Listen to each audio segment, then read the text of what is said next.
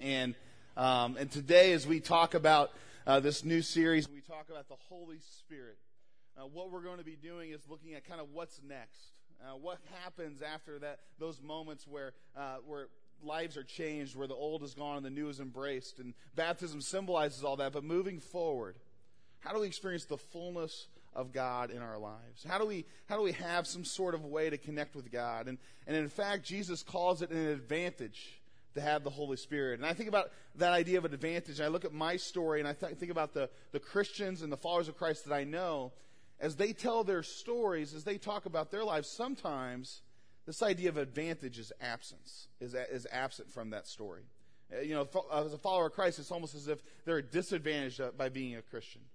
You know, I think about advantages maybe in a, in a situation where you're going for a job interview and you know that there are literally dozens of other people applying for this job. You walk into that feeling at a disadvantage.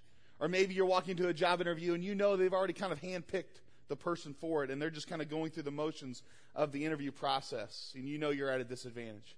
Or maybe you're on a first date and you go and pick that person up or you meet that person and you're trying to be excited and trying to put your best foot forward, but that person is just in a bad mood from the get go. You know you're at a disadvantage. I think about to sports and people talk about home field advantage. I remember a time I was, I was like 13 or 14 years old and I was on a travel baseball team. And so you, you go around the state and you go to all these tournaments and we were up in, uh, up outside of Kokomo for this tournament. It was our first tournament of the year.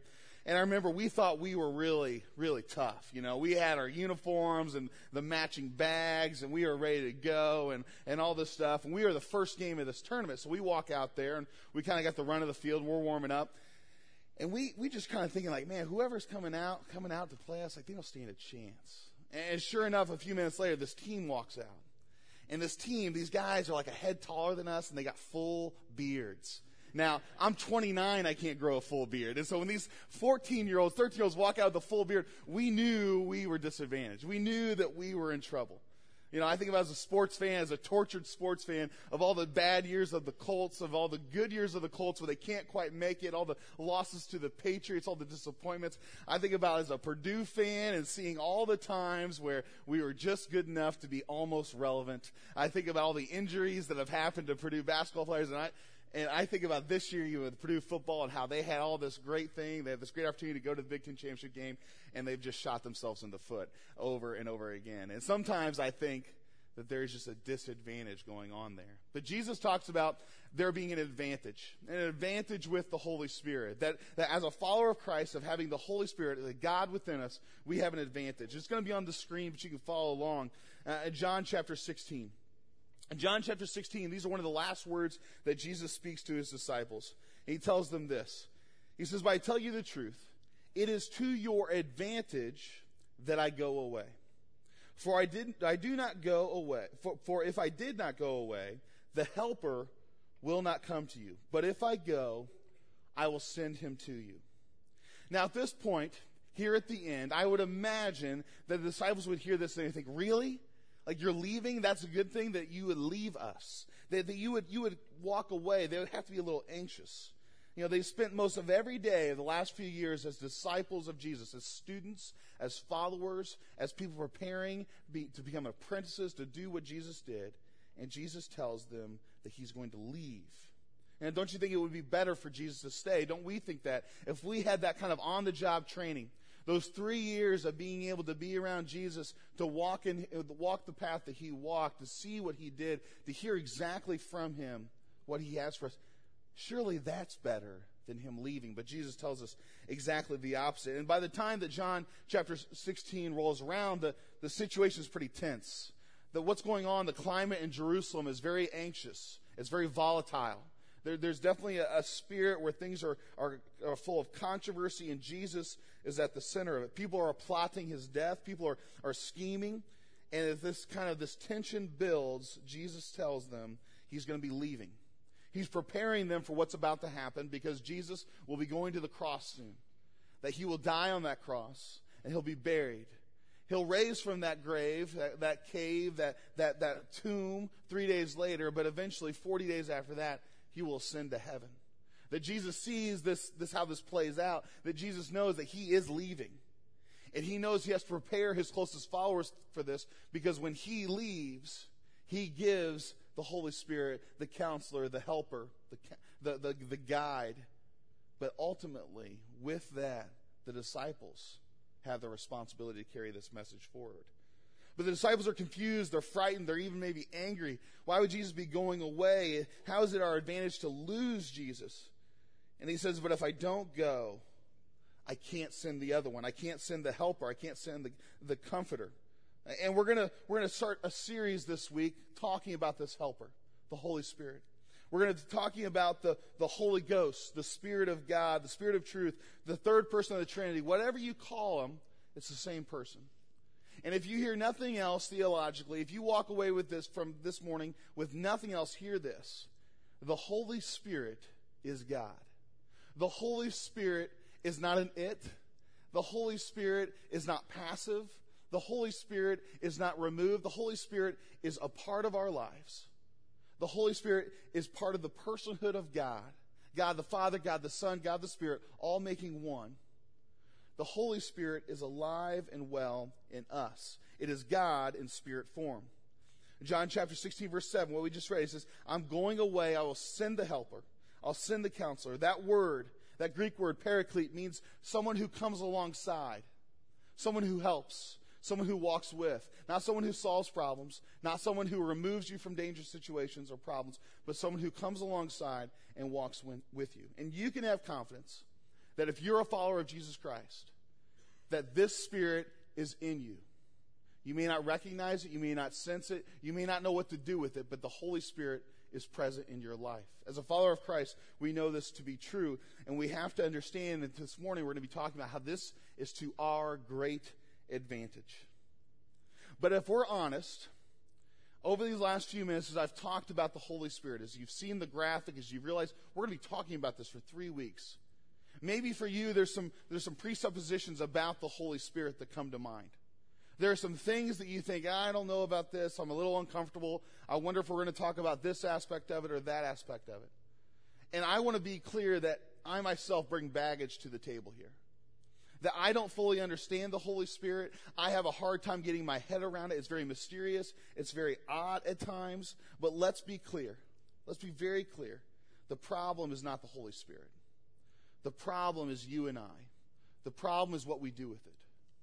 Because there's kind of a, a, polarity going on here. There's kind of two ways that are the dominant ways of dealing with this. You have, you have some individuals and some churches that deal with the Holy Spirit in a way of saying that it's almost a legalistic notion. That you have to experience the Holy Spirit in a certain way, at a certain time, and certain things must result from that. And if you don't, well, then you're outside of the love and grace of Jesus Christ. And so you have this kind of legalistic viewpoint. And then you have the other pole, which I think I'm more familiar with, where it says that we don't understand the Holy Spirit. The Holy Spirit doesn't make sense. It can't be controlled. It's dangerous. It's unruly. And so therefore we're going to ignore it. And we're going to try to domesticate it. And we're going to call it an it instead of he. And we're going to take power away from it. And we're going to, we're going to chalk that up to people being a little ecstatic or emotional or unreasonable. And I would contend that both poles are bad, but maybe even the one that ignores it is worse. Because what we need to do, what we need to try to find, our goal with this series is to come somewhere in the middle, relying on the truth of Scripture and asking, what is the Holy Spirit? What does the Holy Spirit do? How is the Holy Spirit active in my life? How does the Holy Spirit make sense of what's going on in my experiences? And I've got to be honest that this is very difficult and this is hard. I take comfort in the fact that this is hard for everyone. This is hard for 2,000 years of church history that people have been arguing about this. I find some relief that, that you know what, it is a mystery. And that whenever we talk about the Holy Spirit, it's hard to explain. It even sounds weird coming out of our mouths. And, you know, last week we announced that, that Heidi and I are going to be leaving Genesis to go plant the church in Greenwood. And, and I tell people my story and, and I say that, that God is calling us to this and that the Holy Spirit has moved in my life. And I say that, and even as I say it, I almost, I almost hope they don't ask a follow up. Because I don't know how to explain that. I don't know how to tell someone that the divine God, the creator of everything, who came in the form of a man and then left as a man and then gave us his spirit to reside in all of us, make sense of my life and how I'm supposed to follow that. That is complicated. That is hard to understand. But I'm confident from Scripture and my experience and the experience of others that the Holy Spirit is active, it's alive, and He is moving in our lives and He's guiding us into truth. So over these next few weeks, we're going to turn to that only reliable source, the Bible. That Paul, Steve, and I, we're gonna we're gonna do things a little bit differently. And as we talk about multi-site, you might want to stay put whatever location you're at today, because I'm going to take this message. I'm going to preach it at Carmel next week. So if you go to Carmel next week, like you'll see how good I am two weeks in a row, the same message. But we're doing that so we can really focus in on one aspect. So we can really focus in on one aspect of the Holy Spirit and share that at each campus. But our hope is to help you better understand the Holy Spirit and the role that He can and will play in your life. Because as Jesus said, it's to your advantage. It is a gift. What an advantage for us, for those of us here today and those of us not here, those of us who follow, follow, follow Jesus Christ, those of us who are Christians, to know that God, the Holy Spirit, lives inside of you. And that His presence is, presence is with you wherever you go, and His power is available to you no matter where you're at, no matter what season of life you find yourself in. And last week we finished up the Big Church series. And we looked at a bunch of different verses in the book of Acts. And all throughout the book of Acts, you see these stories of the early Christians being moved and prompted and empowered by the Holy Spirit. In Acts chapter 1, verse 8, Jesus tells them to wait where they are until the power comes out on them, till the Holy Spirit comes in power. And we see this story in the ways in which the Holy Spirit leads and guides. You can read through the book of Acts and you'll see that this story is really a story about the Spirit moving in people. And, I, and I'm saying this just to just be really clear that without the Holy Spirit, we don't have much.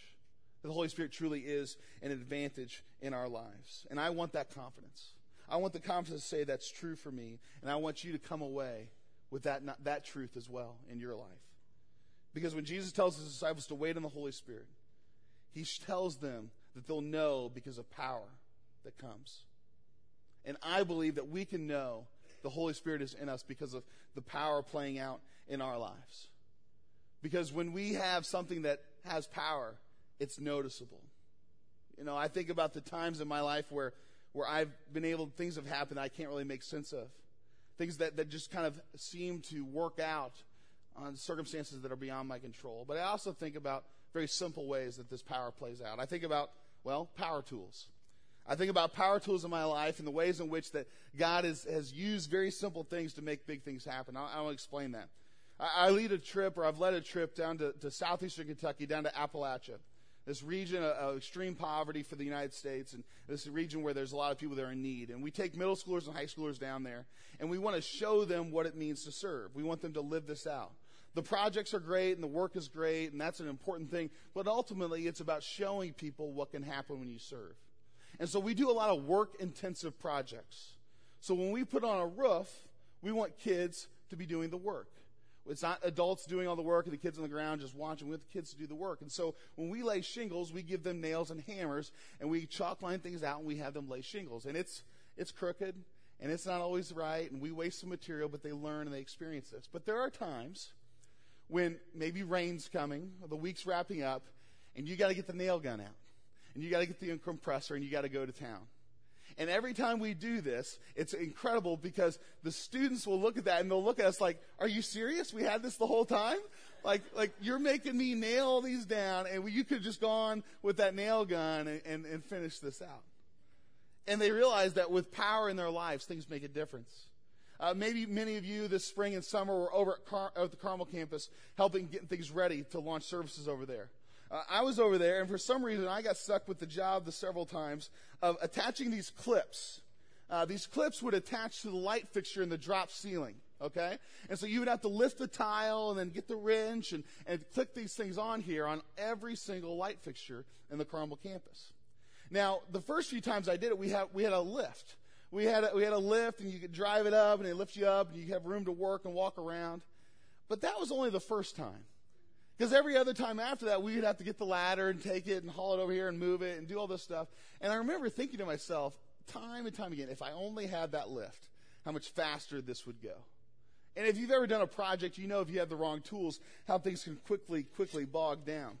And I think that what we do in our Christian life, in our walk with Jesus Christ, is that we take away the option for God's power to work. That we take it on ourselves. I'm going to work harder at this. I'm going to read more. I'm going to pray more. I'm going to serve more. I'm going to go to church more. I'm going to give more. Whatever it is, it's up to us and our power. And it, we will quickly hit a ceiling. We'll quickly find our limits when we do this, when we don't allow God's explosive power to work in our lives. Because the spirit that exemplifies this power, it's not, a, it's not a small thing, it's a very big thing. We very much, very often undersell the idea of the spirit's power. And you know, yesterday I was camping in Brown County with some family, and I've got three nieces, three three little girls. They're, they're one of them, one set of twins and a, and a, and a three year old. So the the two five year olds and a three year old, and I'm the uncle. Now, as the uncle or one of the uncles, I have a reputation that I like to live out as the fun uncle. You have any fun uncles in the room, you know that this is a very holy and serious proposition. Uh, such a such a thing as kind of getting back at my sister who bossed me around. I'm going to rile up my nieces and do different things like that. But I'm the fun uncle. And so the fun uncle, it's raining, it's, we're down there camping and all this stuff, but the fun uncle brought fireworks. So the fun uncle brings fireworks, just sparklers, relax, just sparklers. The fun uncle brings fireworks and lets the girls play with the sparklers. But it's raining and things like that, so you gotta spice it up a little bit. You can't just, can't just do the basic. So you take the sparklers and you throw a whole package of them in the fire, and you ask the girls to kind of gather at a safe distance around the fire. And now five year olds and three year olds will kind of, well, they have the, they have no patience. And so they're sitting there waiting, thinking, well, what, what's this? I don't want to do this. I'm wet. and it's slowly burning. And, you know, and all of a sudden, if you've ever done this, the sparklers light up and it lasts like maybe two seconds, very bright, hot light, and then it goes away and they scream and giggle and think it's awesome. But the Holy Spirit is not that kind of power. The Holy Spirit is a very explosive kind of power. The Greek word that is translated here for, for power of the Spirit is the word that we use for dynamite. The Holy Spirit is not just a showy thing that's momentarily here and then gone. The Holy Spirit is explosive. The Holy Spirit changes things. It makes an impact. I think of the power of the change of the Holy Spirit last week when we baptized people. I think of the ways in which that compelled people that were petrified of the prospect of getting up in front of someone and sharing their story with their actions. I think of the ways in which their lives have been changed, the way that hearts have been softened, the way that marriages have been put back together, the way addictions have been overcome, and the way that, that people's lives have been radically changed by the Spirit. I think about people who are generous to the point where it hurts. I think about people who, who change and give up on opportunities in order to serve. I think about a baptism that I got to do a week ago, the previous Wednesday, before we did the baptism here on Sunday morning, of a friend of mine named Jordan. Now, Jordan is this, this 21 year old young man who, who has an addiction issue. And Jordan's addiction issue was of very serious drugs. And about three months ago, Jordan overdosed. And Jordan overdosed to the point where he was he quit breathing for anywhere between 20 and 30 minutes. That Jordan was dead. And Jordan got to the hospital and they revived him, but there was all these questions about whether or not Jordan would, would be have any kind of brain functioning, whether he would survive. That when I went to visit Jordan in the hospital, it was not a it was not a pretty sight. It was not an optimistic moment.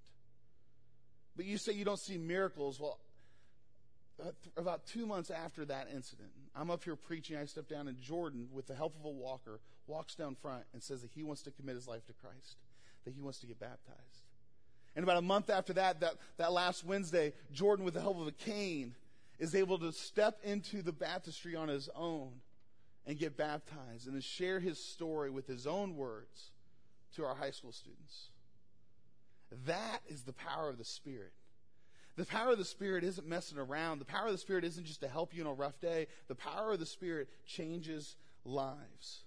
And maybe you don't think that the power of Spirit is, is available to you. Maybe you think you don't qualify.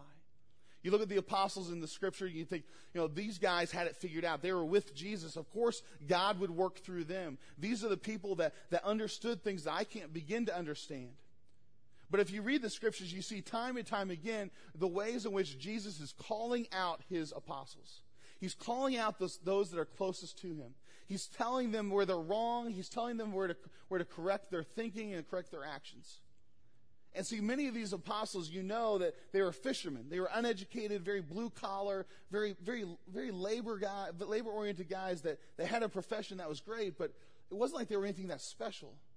Yet other of these apostles that came from various sects within the, the, the, the culture. There was, a, there was kind of a, a, reaction to Roman occupation, and people dealt with it in different ways. And so you had groups like the Pharisees and the Sadducees, these religious leaders that just tried to appease the Romans, keep the peace. And so you had some apostles that came from this, this background. They were the hypocrites that Jesus called out.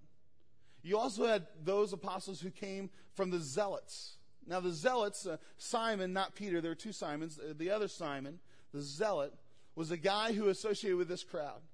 And the zealots, their whole goal, their good day, their, their win was to kill as many Roman soldiers as possible. And so the zealots would carry a small dagger underneath their cloak. They weren't allowed to, weren't allowed to carry weapons openly, so they carry a small dagger in their cloak, and in the crowded streets, they would try to stab a Roman soldier. They were terrorists. They're, they're this paramilitary force fighting against an occupying nation and using murder and violence and terror to accomplish their mission. These are the people who become the apostles who God uses through the power of His Spirit to take this message throughout the Mediterranean rim, around the known world, and to, to and, and are, are, because of their actions, we're here today. Hypocrites, the uneducated, the murderers, God used them. God gave, gave them His Spirit in order to spread this message. And so it might be a little cheesy, and I'm a youth pastor by trade, so you have to, you have to work with me a little bit, but it's almost as if you guys are, you and I are superheroes. And every good superhero has some powers, has some abilities, some attributes. And with the Holy Spirit, we have these powers and these attributes. And the first one, just real quick, we're going to run through these. The Holy Spirit gives us the power to speak and to share Christ boldly. To share Christ boldly. We talked about this over and over again in, uh, in the Big Church series, but it comes from 1 Corinthians chapter 2, verses 4 and 5. Paul is writing here. He says, My message and my preaching were not with wise and persuasive words, but with a demonstration of the Spirit's power, so that your faith may not rest on human wisdom, but on God's power.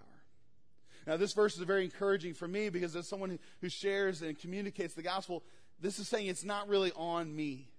It's on the Spirit. It's, uh, my responsibility to tell of the Spirit's power. But I didn't always believe that. I was about 17, and I'd had a couple opportunities to speak at my home church to preach. And I had preached three or four times previously, and for this fourth time, I, I thought I had something incredible to share with the congregation.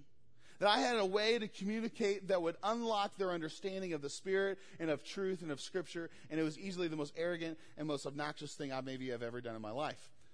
And so what I did was I got up there and I decided to use analogies to preach. Now that's that's nothing new. But I used the analogy of the movie Braveheart. And so I go through 20 minutes comparing characters in the movie to characters in the Bible. I go through 20 minutes of talking about ways in which we can relate to the movie Braveheart as we relate to our Christian faith. I go through 20 minutes of this, and I remember as I walked off the stage, as I said amen, I realized I'd blown it. Because maybe, maybe 10% of the room had seen the movie. And the rows that had were, had lost and were given up. And I remember afterwards, you know, you stand at the door and people shake your hand, and not as many people told me I did a very good job because I was trying to, to puff myself up. I was trying to trying to show how wise and how smart I was in this very arrogant way. But sharing Christ in that moment wasn't about what I could communicate. It wasn't about my cute little analogies. But I made it about that. And therefore I, therefore I dropped the ball. And your opportunity is to share Christ, to share Christ with other people. It's about you telling your story. It's not about you having all the answers. It's not about you understanding everything. It's about you coming back to saying, well, Jesus died, he rose, and his spirit lives within me, and this is why that matters. You know, there are conversations to be had about all the other issues, but coming back to this idea of the gospel. The sharing Christ boldly isn't uh, about being odd or weird. We, we talked about that in the Big Church series. You know, boldness isn't an email forward or a Facebook post. Boldness isn't being rude, isn't being abrasive in sharing this. It's about telling your story, about understanding that you are in a spot and a place right now and have an opportunity to share. And anyone who says that, that they have it all figured out isn't really being honest. And anyone who says that they can't share the message of Christ, they can't share their story, you aren't trusting the Spirit in your life. The second way that we have a power from the Spirit, the second, second kind of attribute of this power is that when you're weak, the Spirit makes you strong. That when you are weak, the Spirit makes you strong, that the power comes. In Romans 8, 20, verse 26, it says, In the same way, the Spirit helps in our weakness. We do not know what we ought to pray for, but the Spirit Himself intercedes for us through wordless groans. Now, the Spirit doesn't take away the weakness. The Spirit doesn't remove things. The word here for that weakness is to come alongside. If you know the story in Luke chapter 10 of Mary and Martha, Mary and Martha are interacting with Jesus. And it says that Mary is just all focused on Jesus. She's, she's at his feet, she's listening, she's talking, while Martha is kind of in the kitchen, she's cooking, she's cleaning, she's very busy. And Martha says to Mary, or says to Jesus, says, says, Would you make my sister come help me? It's the same word. It's the same word of come help in this moment of weakness, to come alongside, to assist, to take part in what's going on. The Holy Spirit in our weakness comes alongside us. The Holy Spirit in our weakness comes alongside of us and helps us through where we are.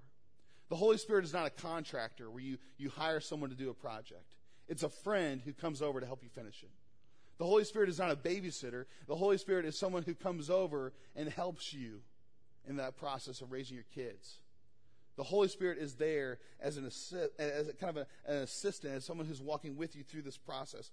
And in fact, the strength that comes from the Holy Spirit is kind of increased as we're weak. In 2 Corinthians chapter 12, Paul is talking about the trials and hardships he's, he's facing.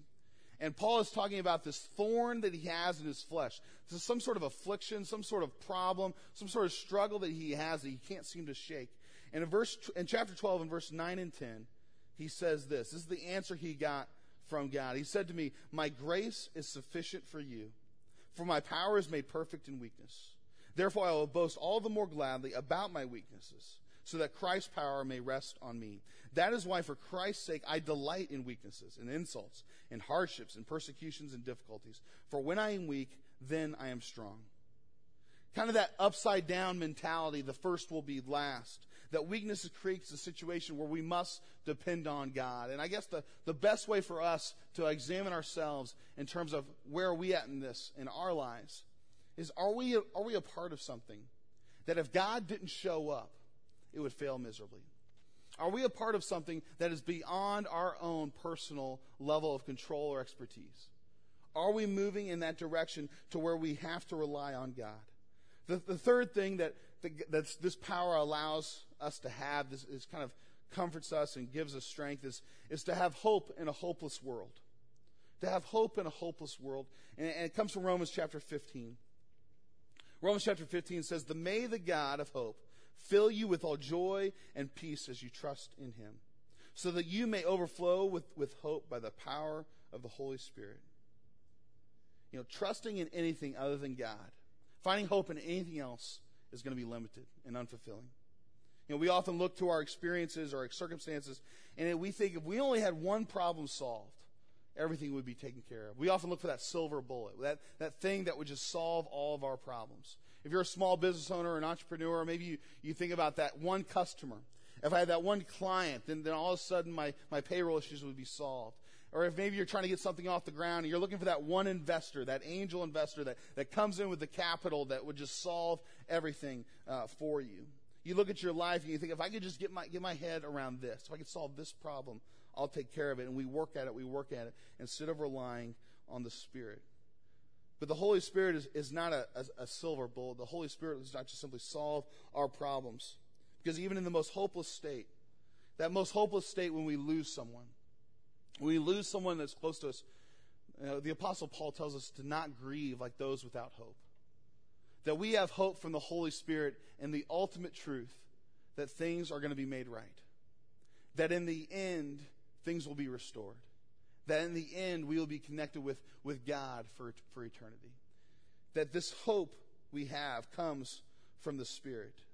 That it's not about solving problems, it's about looking ahead to that true hope. And finally, the fourth thing, and probably the most important aspect of the Holy Spirit in terms of the Holy Spirit's power, is that the Holy Spirit allows us to experience all the fullness of God. To experience all the fullness of God. Sometimes we reduce Christianity to kind of the lowest common denominator, that one common fact. And we, so we say, well, if you believe, you get baptized, and maybe you go to church, then you're good. And that's true in terms of connecting with God, but it's so limiting. And I think about the times in my life where I felt very unfulfilled. I have felt as though I'm missing something. I'm missing out on what God has for me. I think in those times I'm not experiencing the fullness of God that comes with the comes through the Spirit. You know, we're just kind of studying for the test. But Paul, in, in, in, Ephesians uh, chapter 3, he, he prays this prayer, praying for the people to experience the fullness. He says this I pray that out of his glorious riches, he may strengthen you with the power through his Spirit in your inner being, so that Christ may dwell in your hearts through faith.